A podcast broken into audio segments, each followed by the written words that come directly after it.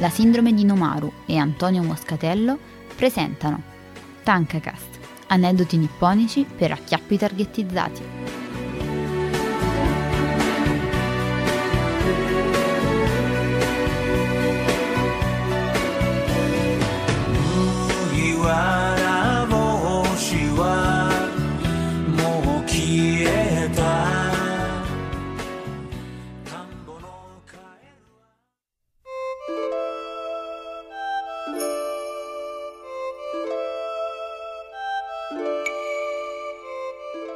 Nuova puntata di Tankacast, la rubrica della sindrome di Nomaru che è dedicata agli aneddoti nipponici per acchiappi targetizzati. E come al solito abbiamo qui con noi il nostro, la nostra guida, il nostro mentore, il nostro target man. Ti piace questa, vero Antonio?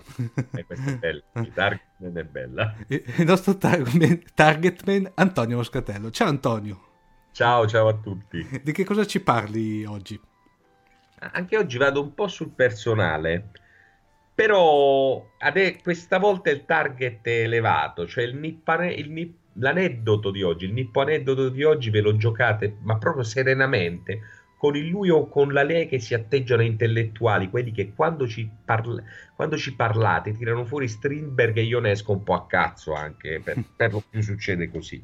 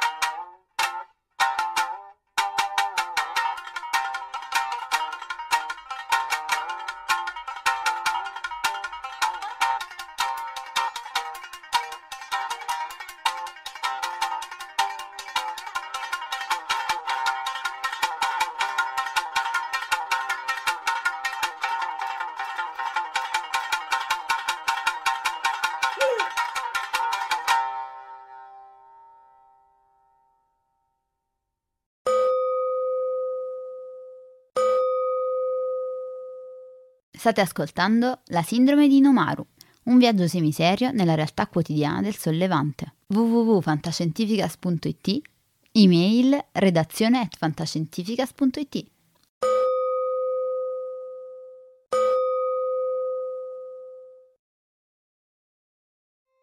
Io il teatro Kabuki ho cominciato ad apprezzarlo veramente solo nel 2001-2002. Non che non lo conoscessi, ero stato a vederlo nel 1992. Poi nel 1995 mi ero ritrovato persino sul grande palcoscenico del Teatro San Carlo a Napoli, all'interno di un'isola di cartapesta che macchinisti italiani e giapponesi dovevano muovere per simulare l'effetto della vista di una barca che malinconicamente si allontana.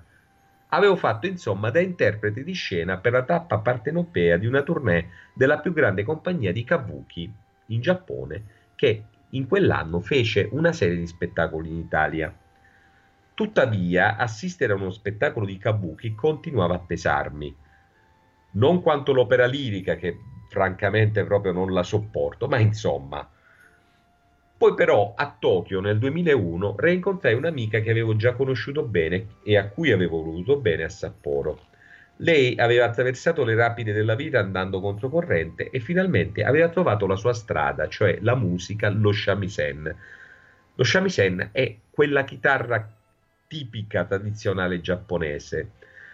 Studiava quindi all'Università delle Arti di Tokyo. Era talmente innamorata del kabuki che faceva un baito, cioè un lavoretto informale, lo traduco per voi che ancora non vi siete smossi a imparare il giapponese. Faceva un baito al Kabukiza, che è il teatro principale, il tempio di questa raffinata forma di arte teatrale. Le sue giornate dopo il risveglio erano fatte di esercizi, accordatura dello strumento, che trattava come se fosse un figlio, poi violente plettrate, colpi di plettro sulle corde, poi accordature, poi plettrate, accordature plettrate, insomma, tu coglioni. Però solo così si diventa bravi, questo lo dovete sapere. Al pomeriggio andavamo a vedere le rappresentazioni del Kabuki o al Kabukiza, il teatro di cui sopra, o al Kokuritsu Gekijo, il teatro nazionale, che è l'altro, l'altro palcoscenico di Tokyo dove uno può vedere questi, questi spettacoli che sono meravigliosi. Lì ho imparato ad amare quel, quel genere teatrale stupendo, quegli attori capaci di movimenti perfetti, i trucchi strabilianti, quella capacità artigiana di creare effetti speciali partendo da stoffa, carta, legno, trucco e poco altro. Una meraviglia. Lei mi spiegava tutto, carriera degli attori, trucchi, trame, significato delle danze, ma mi raccontava anche il suo più grande cruccio, lei, che è anche una splendida danzatrice, non poteva salire su quel palcoscenico perché, questo lo sapete tutti, il kabuki mainstream prevede la presenza sul palco di soli uomini. I ruoli femminili sono svolti da onnagata, uomini che impersonano le donne. Quello che molti di voi forse non sanno è il perché di questo divieto. Il kabuki, delle origini, in realtà di, le donne sul palco ce le aveva e come e peraltro il kabuki è stato inventato da una donna, la danzatrice del santuario di Izumo, conosciuta come Izumo no Okuni. Il problema è che queste attrici danzatrici si esibivano un po' troppo anche fuori dal palcoscenico. Insomma, facevano le prostitute con gran godimento dei samurai, non più solo spettatori. Così il bacchettone governo shogunale di Tokugawa nel 1629 le bandì. La questione però non finì lì.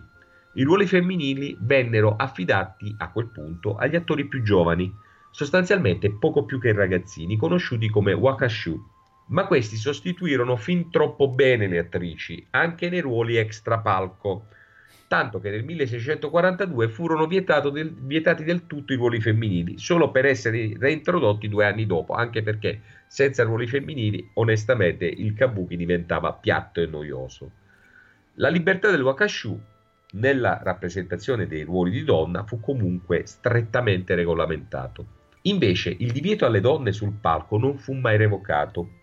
Persino nel cinema, agli inizi degli anni venti, venivano usati gli onnagata per le parti di donna. Oggi teoricamente il divieto non ci sarebbe più formalmente. Ma il kabuki mainstream ha mantenuto questa convenzione. La mia amica si è tenuta il suo cruccio questo non le ha impedito di sviluppare una bellissima carriera. Oggi è una maestra del suo strumento, dello shamisen, e vi posso anche dire che a forza di prendere a plettrate la vita ha tirato fuori dei suoni bellissimi. Un'altra chicca, sul, un'altra chicca nascosta sul Giappone, questa qua, del teatro Kabuki. Interessante veramente. Eh, grazie ancora Antonio. Eh, se i nostri poi ascoltatori vogliono commentare eh, questa puntata sulle pagine di Fantascientificast possono farlo uh, diciamo, uh, nella pagina relativa a questa puntata se no altrimenti tramite la nostra community telegram t.me slash fsc community o sui nostri canali social oppure utilizzando la vecchia cara casella di posta elettronica redazione chiocciolafantascientificas.it ti ringrazio ancora Antonio di essere nonostante tutto e nonostante ben cinque puntate ancora qui con noi si vede che bene o male ci sopporti benissimo mi sto molto divertendo. Poi, se i, se i nostri ascoltatori volessero inviare file dei loro tentativi di mettere in scena dei kabuki o cose del genere, noi siamo aperti anche a questa esperienza. Ah, direi di sì, a questo punto ormai.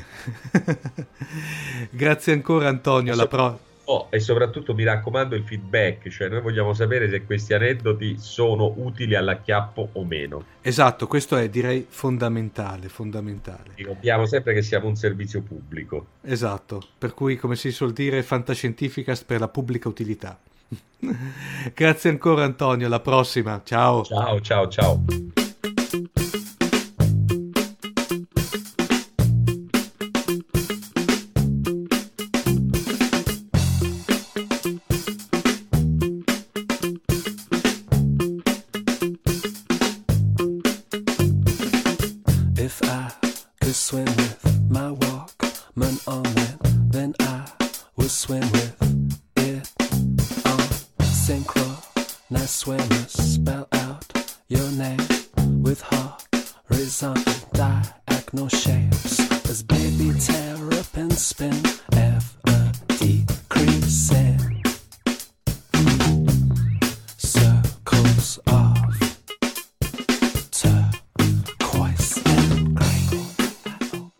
Avete ascoltato La sindrome di Inomaru, un viaggio semiserio nella realtà quotidiana del sollevante, da un'idea di Marco Casolino e Omar Serafini. Potete seguirci ed interagire con noi sul nostro sito fantascientificast.it, su Facebook alla pagina Fantascientificast, su Twitter sul profilo at fantascicast, sul nostro canale Telegram t.me slash fantascientificast, sulla nostra community Telegram t.me slash fsccommunity. Se siete particolarmente timidi potete utilizzare la vecchia, cara e affidabile posta elettronica scrivendoci all'indirizzo redazione at fantascientificas.it. Tutte le puntate sono disponibili sul nostro sito, su Apple iTunes, su Spotify e su Podbean all'indirizzo podcast.fantascientificas.it. Se volete, potete lasciarci una valutazione a 5 stelle su Apple iTunes ed offrirci un giro di sushi o un bicchiere di sake tramite una donazione PayPal utilizzando l'apposito pulsante sul nostro sito. La sindrome di Nomaru è una produzione amatoriale. Non si intende infrangere alcun copyright, i cui diritti appartengono ai rispettivi detentori. Autorizzazione SIAE 5612I5359. Nessun byte e nessun giapponese sono stati maltrattati durante la produzione di questo podcast. Sayonara!